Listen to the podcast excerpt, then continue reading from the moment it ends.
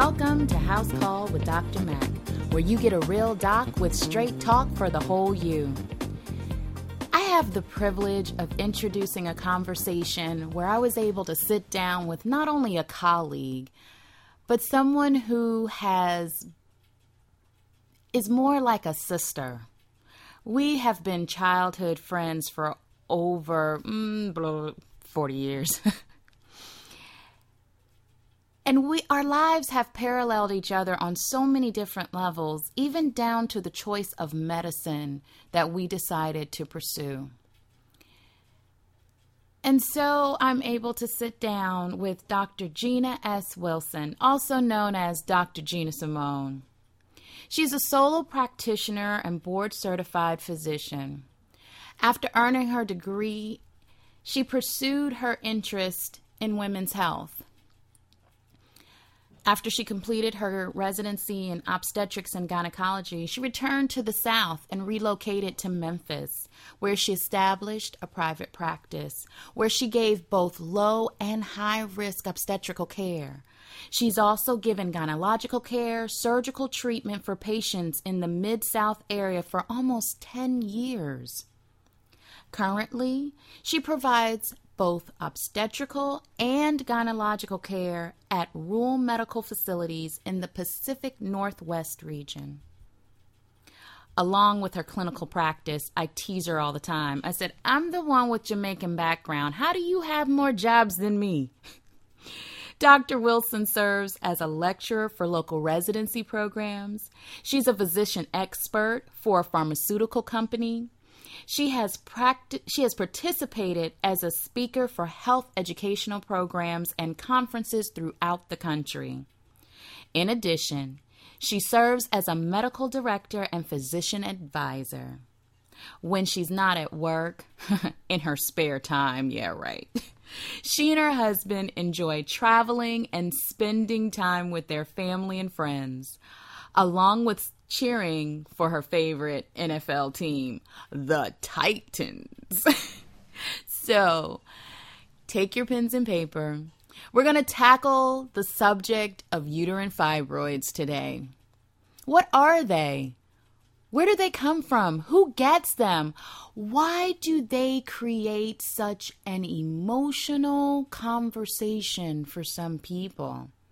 We tackled all that. I had a great time. So, let's sit down. Let's have this conversation. Let's connect these dots. Let's get some straight talk.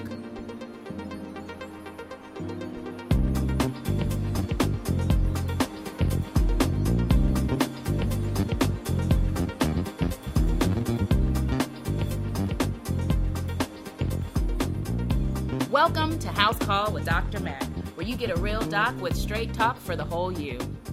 We're in the community today with one of my childhood friends. She's, you know, almost like a mentor to me. I'm really a little nervous to talk to her. but we're here in the community with Dr. Gina Simone, and she is a fellow OBGYN. And we're going to sit down and talk about a subject that I'm hearing a lot about and a lot of questions about fibroids. So we're going to sit down and have this conversation and start connecting these dots. Welcome to the community, Dr. Gina Simone. Thank you. Hi, how are you? I'm wonderful. How are you? I'm doing great. Good. Um, which coast are you on today? You're funny. I'm on the East Coast today. I tell you, you Okay, because mean, you know, I'm the one with Jamaican roots, but I feel that you totally outdo me with how many jobs you have. Yeah, I'm just trying to take advantage of as many opportunities as I can until I get tired of working. But yeah, no, I'm on the East Coast now. Okay, cool, cool. So I asked you to come and sit down in the community with us today to discuss a topic that I actually personally have a vested interest in, and we'll get into that. But I keep hearing a theme come through with conversations and women, and it's talking about fibroids. and I wanted us to kind of sit down and meander through a couple of areas that we could touch on together and just get your your input, your expertise on this on this subject and and let's have a conversation.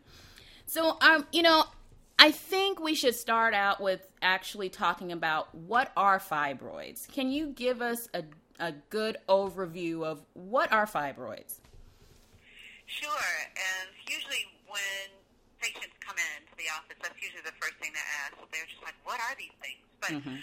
um, they're fibrous tumors or muscular tumors that grow within the uterus. If we're specifically talking about uterine fibroids, yes, and they can just grow within the different layers um, of the uterus. The uterus is basically broken into three different layers.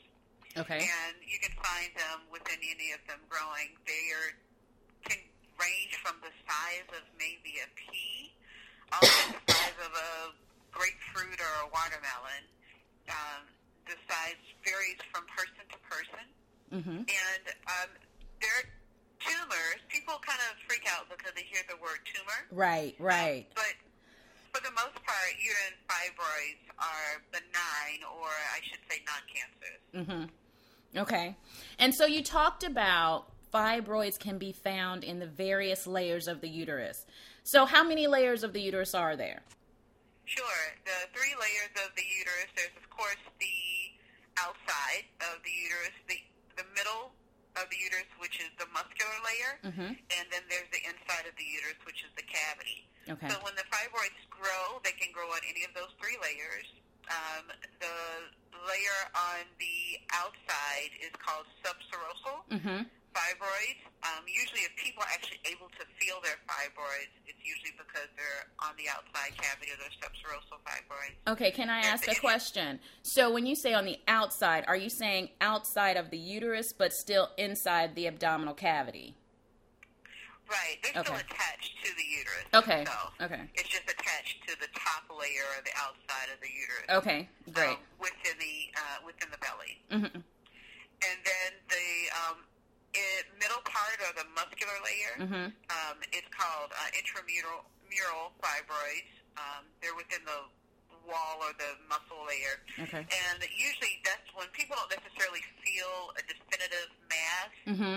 or definitive shape of their fibroids. They just feel pregnant, mm-hmm. or they just feel like their uterus is bigger. And they right. Don't know why. Um, and then, of course, there's the sub um, the submucosal fibroids that actually grow within the uterine cavity. Okay. Um, some of those actually can dislodge and come out through oh. the vagina. Okay. Okay. So we'll we'll come back to that. That's I'm sure people are going to say that's very interesting. But let's talk about who actually gets fibroids. Is there a particular population that are more susceptible to experiencing fibroids in their lifetime?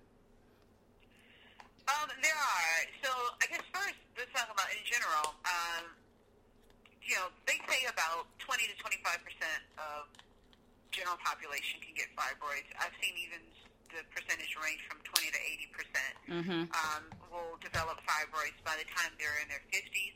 Most of the time, you see fibroids in patients um, between the ages of 30s and 40s. Okay. Um, so you usually will see that age group population. Um, another population you can see is if it runs in the family, mm-hmm. um, a fam- family history. Um, there is an, an ethnic origin. You see a lot of African Americans um, uh, patients.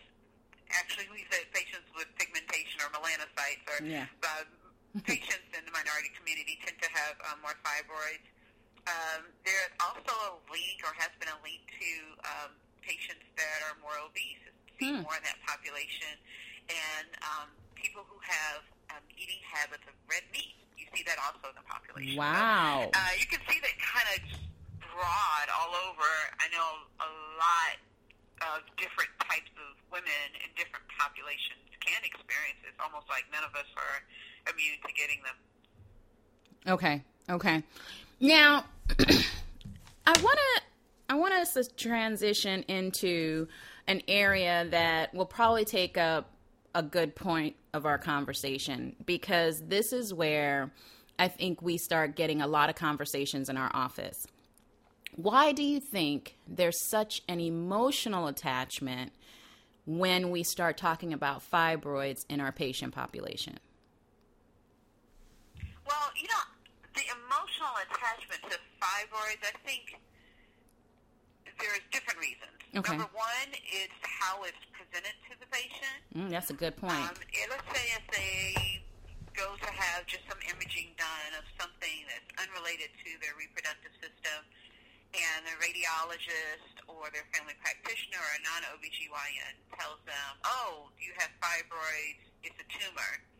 Um, the mm-hmm. first thing is people hear the word tumor, they yes. hear growth, they hear mm-hmm. something that they understand is not supposed to be inside of them, and immediately it's an urgent issue for them. Yes, um, yes. This needs to go. Like, what's going on? There's anxiety that builds up around it, and a lot of times that's how it presents, especially for patients without symptoms. Mm-hmm. Um, so you have to kind of wait till you get to your OBGYN, and all that time you just build up all this anxiety and emotion of what's going on.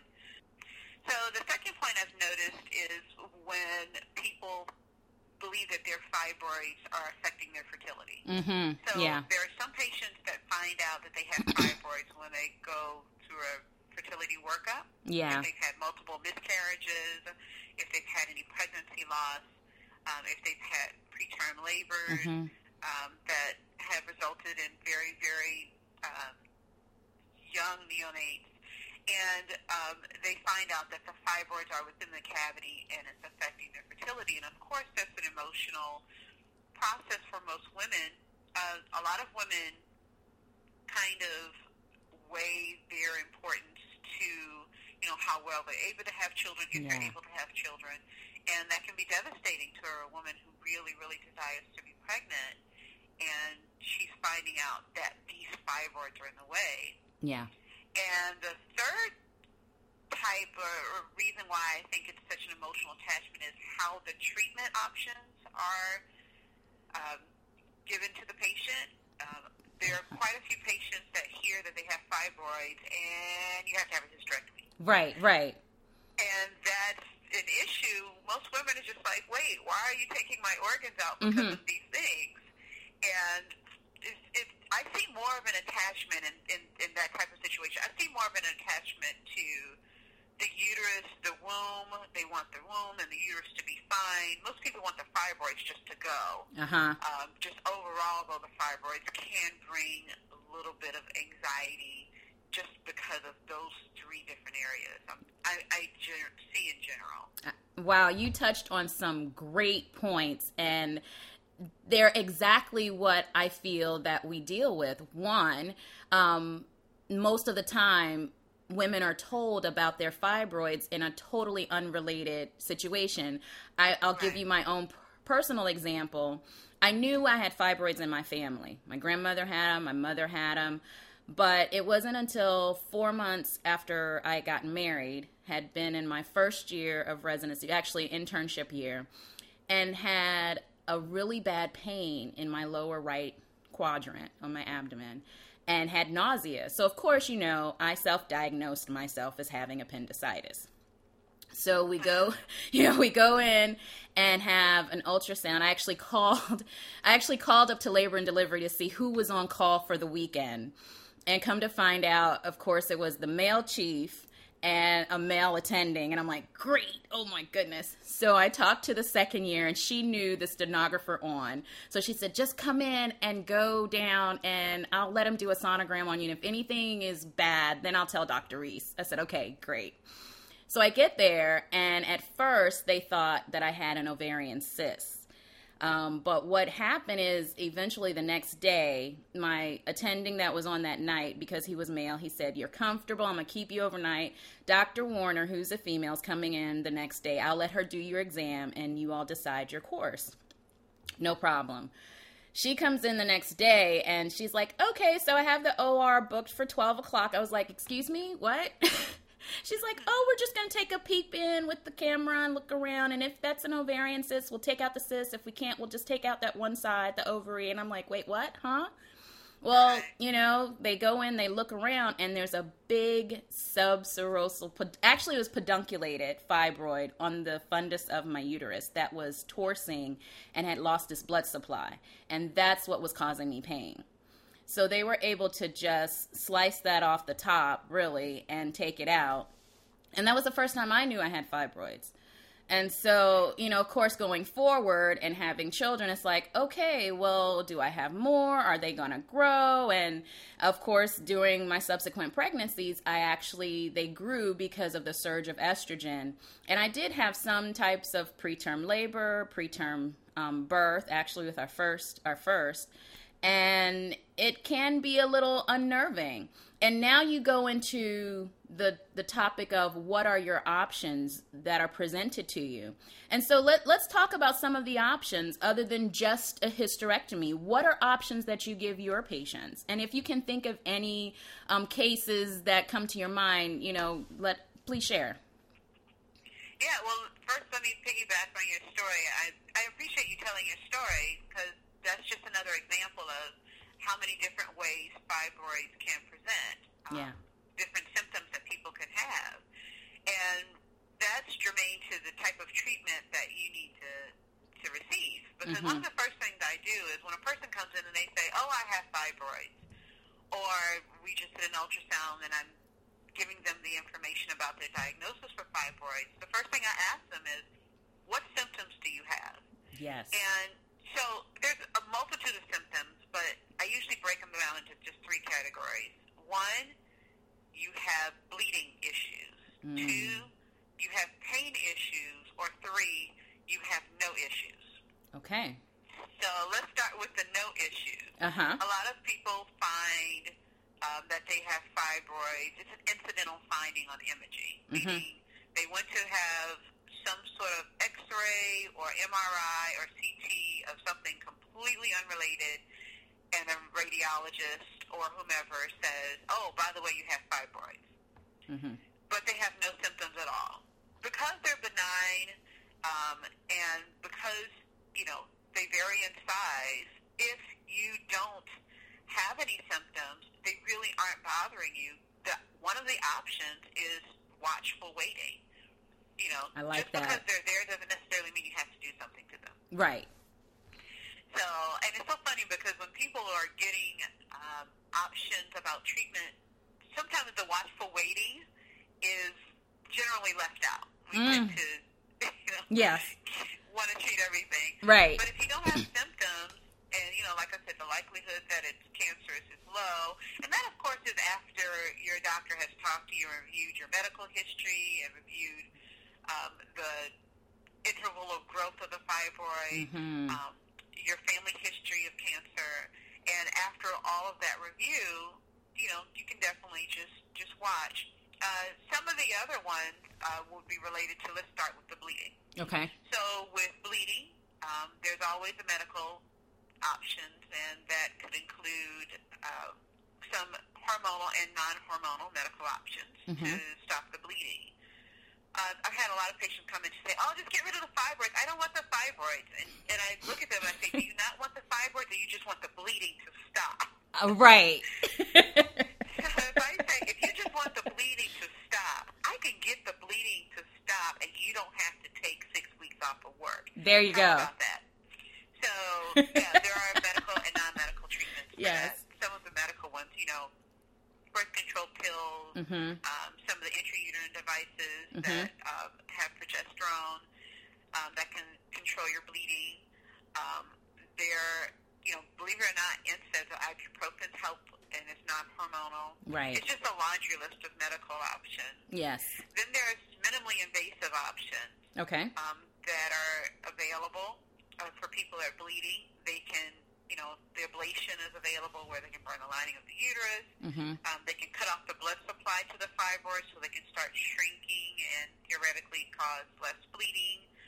Um, there's also radiofrequency therapy. There's myolysis. There's also some minimally invasive surgeries where they can just go in with the camera either into your belly or through your cervix and of course that depends where the fibroids are, just to remove the fibroids mm-hmm. themselves.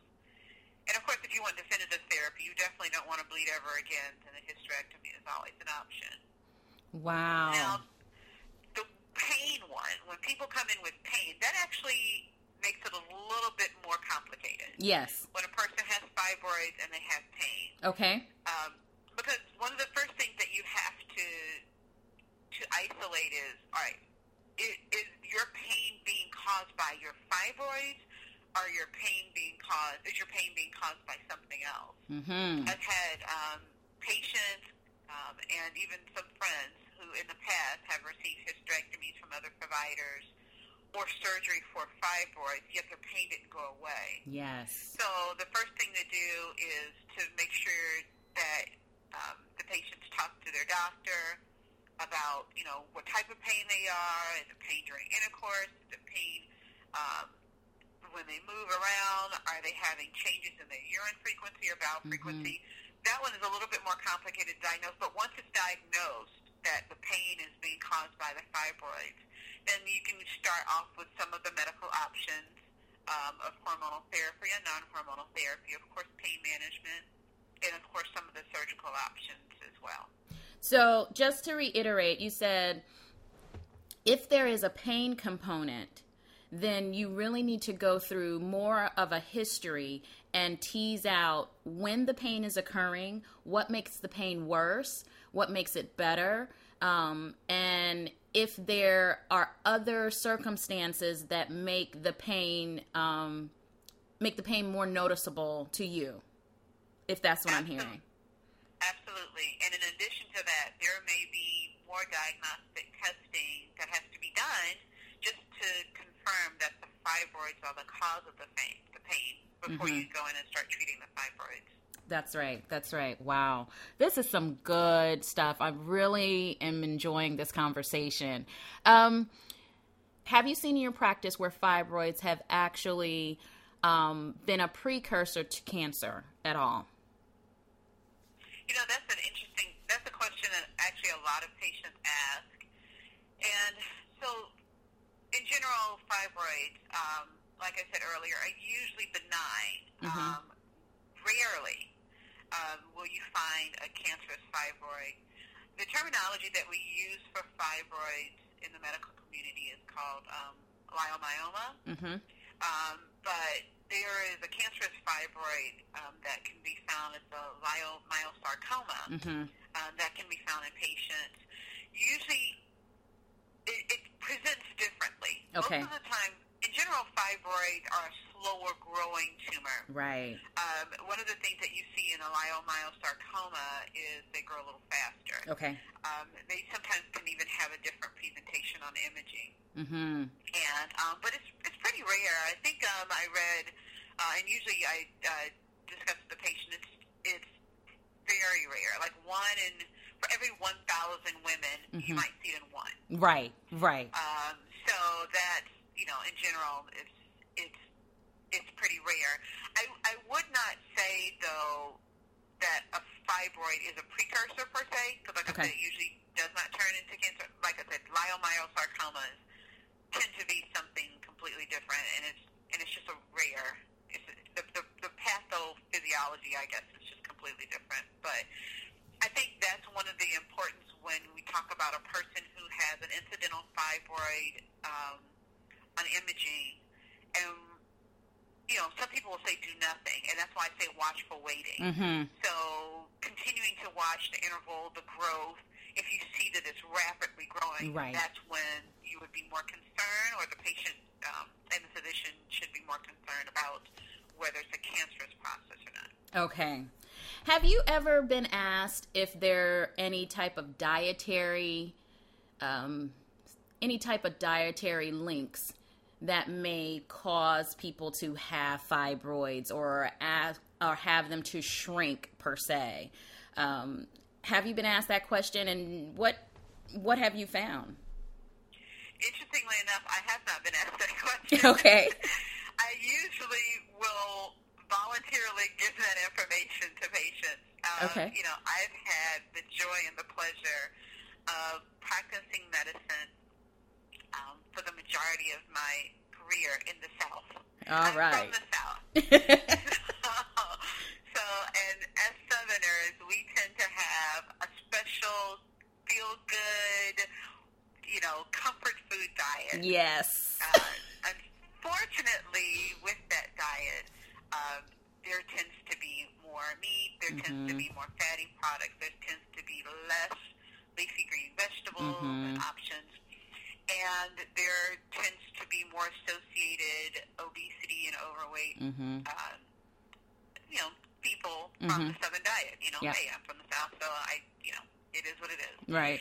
And uh, so I do tell them that there has been a, an association with a poor diet, or when I say poor diet, a diet that is lacking in vegetables um, and fruits and vegetables.